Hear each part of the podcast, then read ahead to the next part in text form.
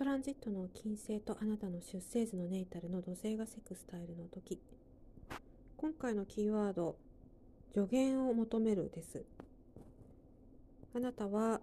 周りの人から助言をもらいたいという気持ちにこのトランジット中はなるでしょう。でそういった気持ちが起こった時にああでもなーとかやっぱり人の意見もらうのって良くないよなとか思わずに素直にえその助言を、えもらってみてください。でそこからあなたがどう調理するかにかかっていますからまずは素直な気持ちがいいですね。それから恋愛関係ですと、まあ、あなたとお付き合いする人は結構年配かもしれないし逆もありますね。結構年下の場合もあるかもしれないと。これ恋愛だけに限らず実は友人関係も同じなんですよね。年の差っていうのが、まあ、もう一つのキーワードになるんじゃないかなというふうに思っています。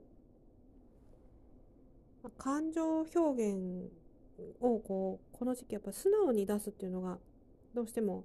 えー、大切になるんですよね。だから恋愛でも友情でも相手が何を考えているのかっていうのを、えー、きちっとこう読み取る力っていうのがついてくるので、えー、それを、えうまく使ってやると